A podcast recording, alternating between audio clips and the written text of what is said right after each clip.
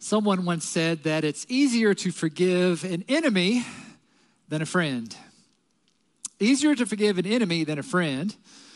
Someone else said it's easier to forgive a friend than to give family. Easier to forgive a friend than it is to forgive family. So from enemy to friend to family. Today's Father's Day. We're in the midst of a sermon series on forgiveness, and it's based on an awesome book by Pastor Adam Hamilton called Forgiveness. And today we're going to talk about what it looks like to forgive family. What does it look like to forgive the people in our lives closest to us in family? Because sometimes those are the people that it's the hardest to forgive because we're in tight quarters, we're close quarters. It's kind of like we're so emotionally invested that when we were wounded by our family, that's the hardest to get over. It's the hardest to forgive. And as family members, we know how to push each other's buttons, don't we? When I was growing up, I have a younger brother named Matt. He's two years younger than me, and we could be the best of friends or we could be the worst of enemies, depending on what minute of the day it was. And maybe you understand this if you have siblings. And uh, my brother Matt, he used to like around Easter time to get those Cadbury chocolate eggs. You know what I'm talking about? They got the cream filling and stuff, and he loved him a Cadbury egg. And so one day I started calling him Cadbury. And uh, it made him mad. So once I got the end right, whenever I wanted to get under his skin, I'm like, what's up, Cadbury? Right? Can you bring me that? What's up, Cadbury? Right? So just the smallest things that we can do to drive each other crazy. He probably still resents me for calling him Cadbury egg for most of his life, right? In our lives, we hurt each other in families, maybe more than, than anything else. Sometimes it's intentional, sometimes it's not, but I just invite you today to think about in your family right now, are you carrying a grudge against anyone in your family, right? Maybe it's your parents, maybe it's your siblings, maybe it's your children, a cousin, somebody like that. Is, is there a grudge in your life that you're not able to let go of? Or maybe, maybe just maybe somebody in your family is holding a grudge against you for something that you have done to them and you never said that you're sorry, right? It's hard to forgive anybody. But it's even harder to forgive those who are closest to us. But there's hope because God wants us to be reconciled, especially to the people who are in our families, who we love the most. And so today we're going to read about a family in the Bible that also has some major dysfunction. Uh, and I don't know about you, but it, it helps me in my life that, that my family, which can be dysfunctional, because I think all families are dysfunctional, that we're not alone in that. That even the families that God chose to bless the world also have a lot of dysfunction, and God was still able to work through them and to help them find forgiveness. So there's hope for us today, and we're going to dive into the book of Genesis in the Old Testament, first book of the Bible. Right, way back in the day when God chose uh, a man and, a wife, and his wife, Abraham and Sarah, to have a family. And that family was going to grow into the nation of Israel. And from the nation of Israel was going to come Jesus, the Son of God, to bless the entire world. Right? That's the story of the Old Testament. If you get from this family to Jesus to, to save us all. And so this family was a holy family, but they also had lots of issues. And so we're going to start off, Abraham and Sarah, right? They get married and they have uh, children. They have uh, a guy named uh, Isaac, who like is the child, who's the chosen one. And they also have a son named Ishmael. And that's Abraham's son and it's Sarah's kind of stepson. And so Abraham and Sarah make a choice to banish Ishmael out of the family and to keep Isaac as the favored son. And that causes a lot of problems. In fact, most of the struggles that are happening in the Middle East today still trace back to that banishment of Ishmael and the favoring of Isaac, okay? So, well, Isaac gets married later, and he has two children. He has Jacob and Esau, and Isaac and his wife, Rebecca, they also play favorites. They don't learn any lessons from Isaac's parents, and so each one of them has a favored son, and that doesn't go well. One wants to kill the other. One flees away for twenty years in exile, and it just, it doesn't go bad. So Isaac, right, now has this son Jacob, right, who's one of the favorites. And so third generation, Jacob has twelve sons, twelve boys. And from the twelve sons of Jacob are going to come the twelve tribes of Israel, the nation of Israel. And you think after two generations of playing favorites with children that someone would learn not to do that, but that's not what Jacob does. Jacob chooses one of his sons named Joseph to be his favorite. And he shows favoritism to Joseph. And one of the things that he does is that he offers him this fancy coat of many colors. And you might have heard of Joseph in the Technicolor Dreamcoat, right? It's a Broadway kind of musical, that kind of thing. It's based on this story in the Bible. And so Joseph was the favored son. And he also had these dreams that God gave to him, that one day his brothers and his family are going to bow down to him. Uh, and he, being a young man, didn't know how to deal with that in a mature way. And so he flaunted that in front of his brothers. And his brothers didn't like him anyway. Now he's saying that they're going to bow down to him and he's superior to them. One day they saw Joseph come and they were so angry that their father had chosen this son as a favorite, that he's saying he's superior to all of them, that they said, let's kill him, right? And a lot of times we say that in our lives, I want to kill my family. Well, we don't mean it, but they meant it. They wanted to kill Joseph. And they saw him coming, but one of the brothers said at the last minute, let's don't kill him. We we can't kill him. We'll fake his death. We'll tell dad that he's dead, but let's not kill him. Let's sell him into slavery. And so what they did is they human trafficked their brother. They were they beat him up. They were going to kill him. They sold him into slavery, human trafficking, right, into another country, into Egypt to the south, right? Dysfunctional, messed up family. Lots of rage, lots of resentment, lots of jealousy, and not any forgiveness, right? And so this is the family of God. This is the family God chose to bless the entire world, and it's going to work out. But for right now, I think we need to kind of like kind of stew in this, right? I, I could imagine the, the pain and the hurt that Joseph had when he was sold into slavery, right? And I, I'm guessing he had some anger. I guess he had some, some issues that he had to work through. And so how did Joseph get through that? We've been talking a lot about how when we harm each other in life, it's kind of like we throw rocks at each other.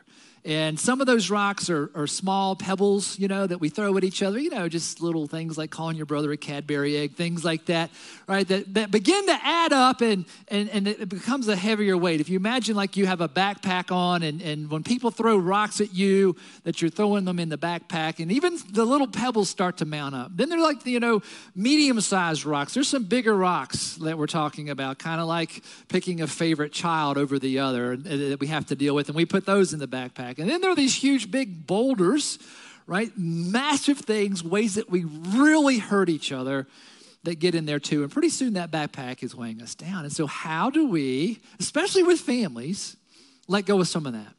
How do we let go of the pebbles? How do we let go of the medium-sized rocks? How do we get rid of the boulders that are holding us down? And we have this resentment. We have this grudge that we're carrying, right? We have this division. We, we have this hatred for people that we're supposed to love. How do we deal with that? Well, I think with the pebbles, it's a little bit easier. I read a story about uh, a family that had two young children, a young daughter, a young brother. Uh, and so the daughter uh, was of the age to have a sleepover, and she had all of her little girlfriends come over, and they were up giggling and watching movies and eating junk food, all, you know how it goes and that kind of stuff. And her brother's a little bit older, right, just into puberty. And so the next morning, the brother wakes up, and uh, his armpits have been shaved. Right, and so evidently the girls have snuck into his room while he's sleeping, shaved his armpits. It's like he's he's lividly angry about this, and he goes to his mom and says, "Look what my sister and her girlfriends did to me last night. All right, what are you going to do about that?" And so, but the sister comes in, like, "We didn't do it, honest mom. We didn't do it." Like, well, then who did it? Right, the the the, the I don't know, the tooth fairy. Right, get out of out of whack here. Right, so. So the sister gets punished. She gets grounded, right? And years go by. They grow up. They're young adults. And finally, right, the brother finally admits that he shaved his own armpits to get his sister in trouble, and it worked, right? And so she's probably been mad at him for all these years, but was was able to forgive him when he was able to confess that, right? Right?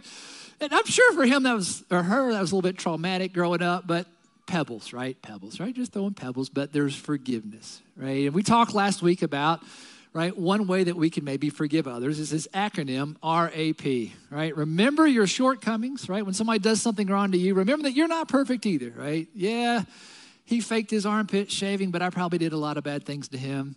Uh, assume the best of the person who slighted you. Yes, my brother was very conniving and got me, but he's still my brother. He still did a lot of good things for me in my life, and then pray for them, right? So when someone does something wrong to us, remember, we're not perfect, assume the best in the other person. They might have hurt you, but there's got to be something good in them, and then to pray for them. And again, that works, that works pretty well when we're talking about pebbles and throwing little pebbles at each other. But what about the medium-sized rocks? We talked a little bit about this last week.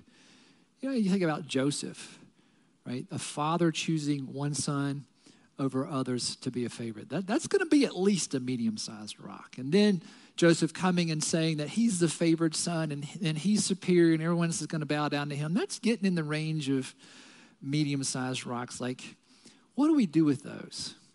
Right? Because those pebbles, they pile up pretty quickly, but so do those medium-sized rocks of, of disrespect and uh, not showing love and being cruel to one another. And pretty soon that backpack gets really heavy with medium-sized rocks that we're throwing at each other. And, and, and sometimes we take those rocks out of the backpack, I think.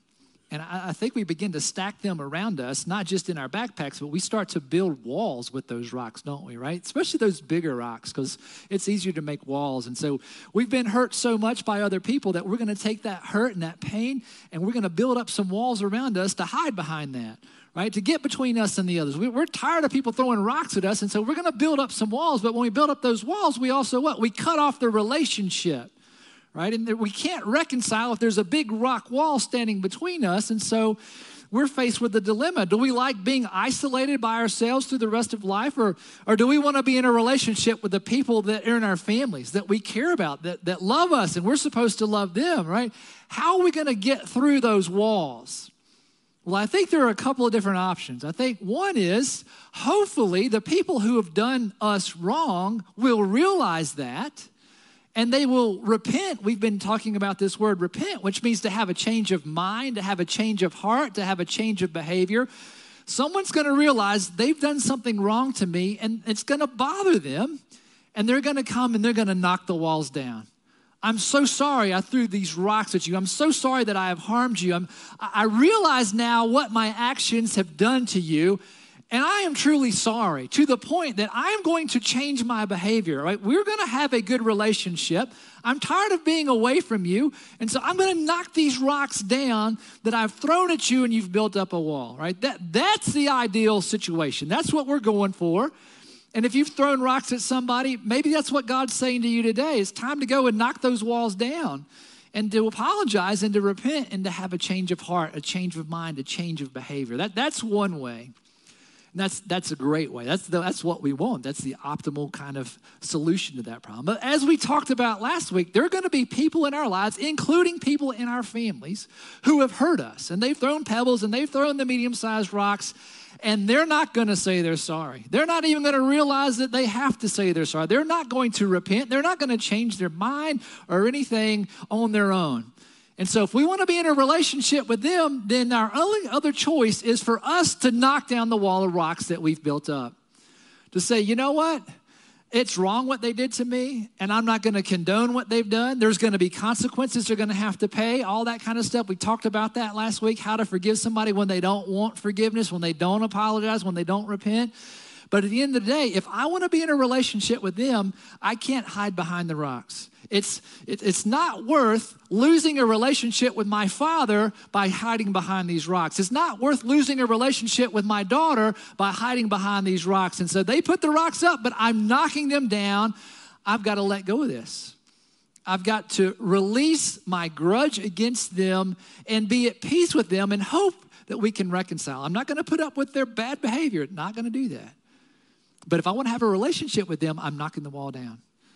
And I'm going to extend the olive branch, and, and I'm going to be grace-filled and try to make this thing work, right? So that's an option for us. And I think as we think about wraps, R A P S, there's an or R A P, we can add an S to that. I jumped ahead of myself, right? So we remember our shortcomings. We assume the best of the person who slighted us. We pray for them. And we also seek to understand. Why are they throwing rocks at me? Why is someone who loves me throwing a rock at me? What, what's going on with them? I read a, about another family where the father of the family, he was a good father, but he could never express his love adequately to his children. He couldn't say, I love you. Couldn't say, I'm proud of you. couldn't show any emotion, affection, any hugs like that. And the, and the children in this family, they wanted that. They they wanted their father's affirmation verbally. They wanted hugs. They wanted, you know, affection, all that. He he did not give it to them. But he was a good, good father. He was respectful. He took care of them. But they didn't receive that type of affection. Well, later in life, they discovered that when their dad was younger, when he did something wrong, the way that he was punished was that his parents would lock him into a closet. They lock him into a small closet where it was dark, where there's no bathroom, where it was claustrophobic, and they leave him for hours, hour after hour after hour, and he hated it. And he, but he, he spent more time in that closet than he than he wanted to ever in his life. And he swore that when he became a parent, he would never do that to his children, and he never did. But it hardened him so much that he also couldn't express his love for his kids. Not with his words, not with hugs, none of that, right? And and so while his kids, right, when they realized this, it, it's, it still didn't fix that he, he couldn't verbalize his love, that he couldn't give them the affection that they wanted, but they understood better where he was coming from, right? And hopefully it opened up a conversation to talk about, well, now how can we be in a relationship together? We, we hate this happened to you in your past, Dad. It helps us understand more, but but... moving forward, we, we need this from you as well, right? So as we seek to understand why people are throwing rocks at us, that I think that's a good step for us to take. Well, what about the boulders, right? We talked about this the past couple of weeks too as well. Like when it comes to family, right? Like big stuff, like abuse, physical abuse, sexual abuse. The stuff of an absentee parent, right? Someone who just leaves and is completely gone, right? Or, or we have children who are utterly rebellious and who disrespect everything that we're all about. And it just it's, it's like the prodigal son in the Bible who just takes everything that we give them and they squander it and they disrespect us, right? How do we overcome those huge, huge boulders, right? Those huge gaps, those, that amazing pain that's been raised up into our lives? Maybe just some practical things for us to think about that have worked for followers of Jesus in real life situations where their families have just had major trauma and major pain. Right? And one of those is to get Christian counseling, professional counseling, right? Someone to help us process this and think through this and, and see some blind spots and help us to become more self-aware of who we are, that, that God has created people to help heal others, right? Maybe that's something that we need to take. And I know a lot of times we see that as a sign of weakness, asking for help, but it's not, right? That's why God has created people to be able to help us do things like that. And so maybe that's something that, that you could consider if you're dealing with a boulder in your family. Others have found, you know, finding a group of friends, maybe one friend or a group of, of two or three friends, you know, tight people that we can trust. Maybe it's a small group in a church where we can talk about this, right? I have a I have a bad relationship with this person in my family. This is the stuff that I'm carrying around. This is what's been done to me. And, and they found a way to forgive and to let go because they've been able to have someone else shoulder the burden with them, that we, we just can't go through this alone. And so maybe it's a friendship. Others have been able to, to let go of some things by writing it out in a letter, like a detailed letter. Like, this is the stuff that's driving me crazy. This is my pain. This is what, what's been done. This is what I wish you would do, and, and ask for, you know, me for my forgiveness, right? Get it all out, everything out in a letter. And then you have a chance to mail it or not, right? Most of the, the healing comes from writing it out, getting it out, praying through that, right? And whether you mail that letter or not, right, that, that's as the Spirit leads. These are practical ways that we can think about doing this. Other ways that people have dealt with the boulders and other rocks in their lives is through prayer, right, to talk to God about it. And it's going to take more than one prayer session. It could take a million. It might take months. It might take years. But in the Lord's Prayer, the prayer that Jesus taught us to pray, saying, where we say, forgive us our trespasses, right, our wrongdoing as we forgive those who trespass against us. If we pray that and we mean that and we keep praying that, God, forgive me as I forgive those in my life, right? That can change us. God can change us through the process of prayer. Others have found, right, receiving the sacrament of Holy Communion, something that we do the first of every month here at South Park Church, where we remember that Jesus died on a cross and his body was broken and his blood was shed, and, and we eat the bread and drink the grape juice as a symbolic remem- reminder of that, that, that when people receive communion, remember Jesus' sacrifice, what he did for us, right? It helps open them up to being more forgiving. If Jesus can forgive us after killing him, then we can forgive others who have wronged us, right? So through the sacrament of Holy Communion. And then there's the hard question of, well, what if my family member that I still have issues with is no longer alive, right? What if they died? What if it was my grandparent, my uncle, my mom, right, my child? What if what if that person is no longer alive and I still have a lot of pain? I still have a lot of anger. I still have a lot of unsettled issues. I, they still owe me an apology and they're dead. How am I going to get that apology now? How are they going to repent about that now? Right? That's challenging. Right? But some Christians have found it helpful, literally, to go to the gravesite, to go to the columbarium, and have the hard conversation with the loved one. Say, I know you're not here, but if you were, this is what I would say to you, right? And to get it out, to let it go. And who knows if God doesn't allow the person in heaven, right, where they are, to hear this as a way of being healed, right? It, I, I think some powerful things can happen, right? It'd be great to settle things before there's death, but if death has happened, it's not too late to find a way to let go and to and to forgive and to move forward. And then some people who are dealing with medium-sized stones, huge boulders, they've also found a way to deal with that, to release that by simply asking God, this stinks. This is horrible. It's a bad situation. But I thank God you can bring something good out of it. Right? In the New Testament, the Apostle Paul writes that all things work together for good for those who love God. Right? God doesn't cause bad things to happen to us. But when bad things happen to us from family members, God can bring something good from that. People who've been abused by their parents. Terrible thing. I mean, it's terrible, right? It, the, the person you trust the most, right, have found peace later by using their experience to help someone else who's going through that, right? I, my pain has been able to help someone get through something, right? God, take this brokenness, take this stone and make something good from it. And ultimately, that's exactly what God in, did in the story of Joseph, right? This, you know, third generation of favoritism, and, and now he's been, you know, sent into human trafficking. He's been sent into slavery.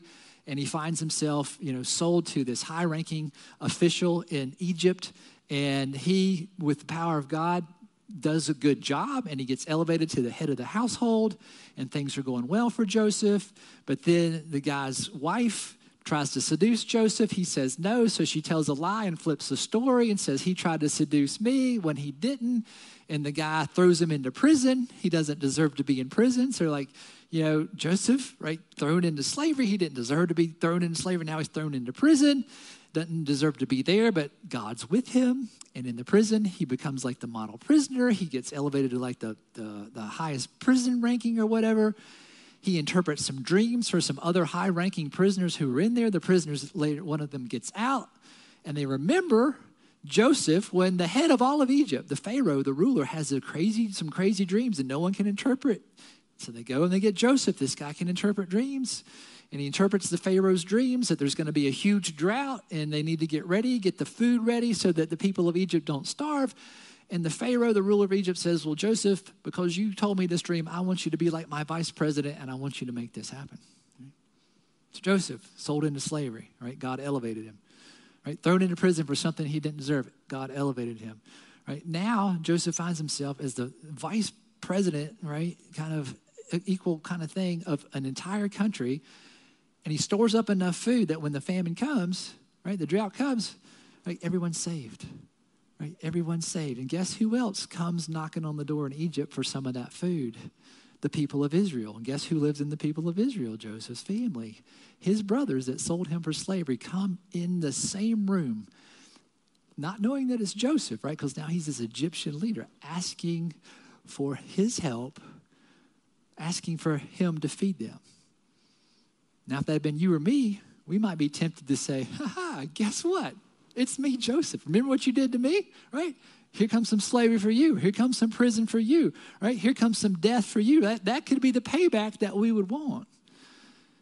But Joseph forgives his brothers. And he hugs them and he weeps and they can't believe it, right? And it's just this beautiful scene, and he brings his, his father down and the rest of his family down and gives them food, and they stay there in Egypt together till his father dies of old age, and, and then his brothers get worried again. Okay, Dad's gone. Maybe Joseph's really going to get us now, and that's where we're going to pick up some, some of the story in Genesis chapter fifty to see how this story ends. Right? So they sent word to Joseph saying, your father left these instructions before he died. When Joseph's brothers saw that their father was dead, they said, what if Joseph holds a grudge against us and pays us back for all the wrongs that we did to him? This is what you are to say to Joseph. I ask you to forgive your brothers the sins and wrongs they committed in treating you so badly. Now please forgive the sins of the servants of the God of your father. When their message came to him, Joseph wept. His brothers then came and threw themselves down before him. We are your slaves, they said, right? Things have come full circle, right? But Joseph said to them, don't be afraid. Am I in the place of God? You intended to harm me, but God intended it for good to accomplish what is now being done, right? God works together for good for those who love him, right? The saving of many lives. So then, don't be afraid. I will provide for you and your children. And he reassured them and spoke kindly to them. You meant to harm me, but God took these bad circumstances and used it for good. I forgive you. I love you. It's an amazing story of forgiveness. In fact, it's the first use of the word forgiveness in the entire Bible, right? It's the first book of the Bible, but it's the first place that it's used, this powerful story, right? Where Joseph has been through all of this because of his brothers, and yet he sees God working to bring good, and he is able to forgive his brothers. Man, if Joseph can forgive his family for that, I think we can forgive our families for a lot, right? So what? What's the point today? What's the big takeaway? Some would say it's this. Forgiveness is giving up the hope of a different past. I wish my past were different. I wish you didn't sell me into slavery. I wish I wasn't thrown into prison, right? All those kind of things. Forgiveness means we give up the hope of a different past. We can't change the past, absolutely. But I think there's a more positive lesson here. Forgiveness is believing that the future can be better than the past. Forgiveness is believing that the future can be better than the past. Yeah, you sold me into slavery. I told you that I was superior to you. Our dad played favorites with us, right? We can't change that past, but guess what? Our future together can be better. I can forgive you. You can live with me in Egypt. I can feed you, right? We can be reconciled as brothers, right? Forgiveness is believing that the future can be better than the past. And, and this, this story of Joseph is, is so incredibly powerful, right? It's the story of a son who was thought to be dead, who is alive again, and he saves the world, right? The son who was thought to be dead, they faked his death, he's alive again, and now he saves the world. Right? Does that sound familiar to anybody? Right? That's the, that's the story of Jesus, right? The Son of God died on the cross. He was dead. He came back to life, and he did that to save all of us, to save us from our sins, to save us from our guilt, to save us from our shame so that we can be forgiven. That's the story of Joseph. That's the story of Jesus, that we can find forgiveness and that we can forgive those who harm us, even those people in our families, and we can find reconciliation. Today's Father's Day, and I, I love Father's Day because I have a great relationship with my dad. I have a great relationship with my father-in-law. I love my two sons, Luke and Nathan, and so today is a, is a great day for me. And so I celebrate with all of you who love Father's Day, your grandfathers, your father-like figures, that sort of thing. I think y'all know, like, I'm a big Star Wars fan. I'm a big science fiction, geeky kind of guy. And you might not know that when Star Wars first came out, that I saw it in the movie theater nineteen times. Yeah, nineteen times I saw Star Wars in the movie theater, and uh, I, I've been thinking about why that is, and I think part of it is I like the content. I don't think I'd go to a movie nineteen times if the content was disagreeable, but I think what, what really moved me, right, to do that was that my dad took me and my brother, and that's what we did that time, right? It was, it was that time spent with my dad. More than what was in the movie, it was that my dad and my brother, and we, we went to the movies. And I just have good memories of that, right? And so I hope that, that you all have great memories on Father's Day. But I know that it's not true of everybody. And I know that for some of us, Father's Day is difficult. And so I would just say to you today that if you struggle with Father's Day, it's just not your day, some bad stuff between you and your dad or, or your children or, or, or whatever it is that, that's harming you, is, is to remember that one of the images of God in the Bible is Heavenly Father. Right? Now, know that God's beyond male, God's beyond female, right? God is parent, God could be considered mother. One of the great, you know, examples or, or illustrations of God's love for us is, is a Heavenly Father. And if you don't have a good relationship with your Father on the earth, then you can have a good relationship with God. I've got some friends my age who don't have good relationships with their dads, and today's a hard day for them. And I pray for them. I pray for them to find that comfort with their dads, but I know that they have a relationship with our Heavenly Father, and that brings them lots of comfort. To know that the Heavenly Father loves you, has created you in His image, and has great plans for you in your life. And one thing that that Heavenly Father did was He sent His Son into the world to die on a cross for you and to come back to life so that you and I can be forgiven, right? Our guilt and shame can be replaced with joy and peace, that we can live life to the full now and we can live forever in the glorious kingdom of heaven. And that's Jesus that made that possible. And we know that when Jesus was on the earth, He was a carpenter and He built stuff. And some people also think that Jesus was a stonemason, right? Because some of the houses that they've dug up in Israel where Jesus lived and would have worked were made out of stone, right? All the things were made out of stone, right? So Jesus can do these wonderful things with stones. And so what I'd like to ask you to do today is kind of an application to what we've been talking about. What does it mean to forgive people? What does it mean to let go? I want you to imagine right now the stones that are in your backpack that are there from family members, parents, siblings, cousins, extended family, right, that are weighing you down because someone has hurt you with your stones, right, and you're carrying those around. What I invite you to do today or sometime this week is to take those stones and to give them to Jesus. And give them to Jesus. Say, God, I'm tired of carrying this stuff. I'm tired of being weighed down. I want to be in a better relationship with my family. God, I, I want to turn these stones over to you, and I want to ask you, God, to do something beautiful with them. Make something of this pain. Use something from these rocks to bring good into the world. And by the way, God, you know, just get this weight off of my chest. Get this weight off my back. I'm ready to be free of these walls of stones that are weighing me down. If that sounds good to you, if that sounds like something you would like to see happen in your life, to have Jesus transform your pain into something beautiful, to, to get rid of all that weight and that burden that you're carrying, then I invite you to release that to God this week. I invite you to, to pray something with me. I want to read this to you. And if it sounds encouraging to you, I want you to then say it aloud with me, because I think this is a great way that we can turn over our family pain to God and ask God to help us, right? Let me read this to you. God, please take these stones from my past, do something good with them, and help me to let go.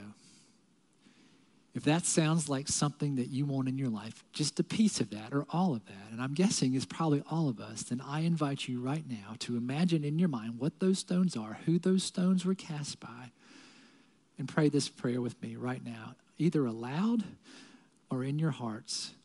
But let's pray this together. God, please take these stones from my past. Do something good with them. Help me let go. Forgiveness, right, is believing that the future can be better than the past.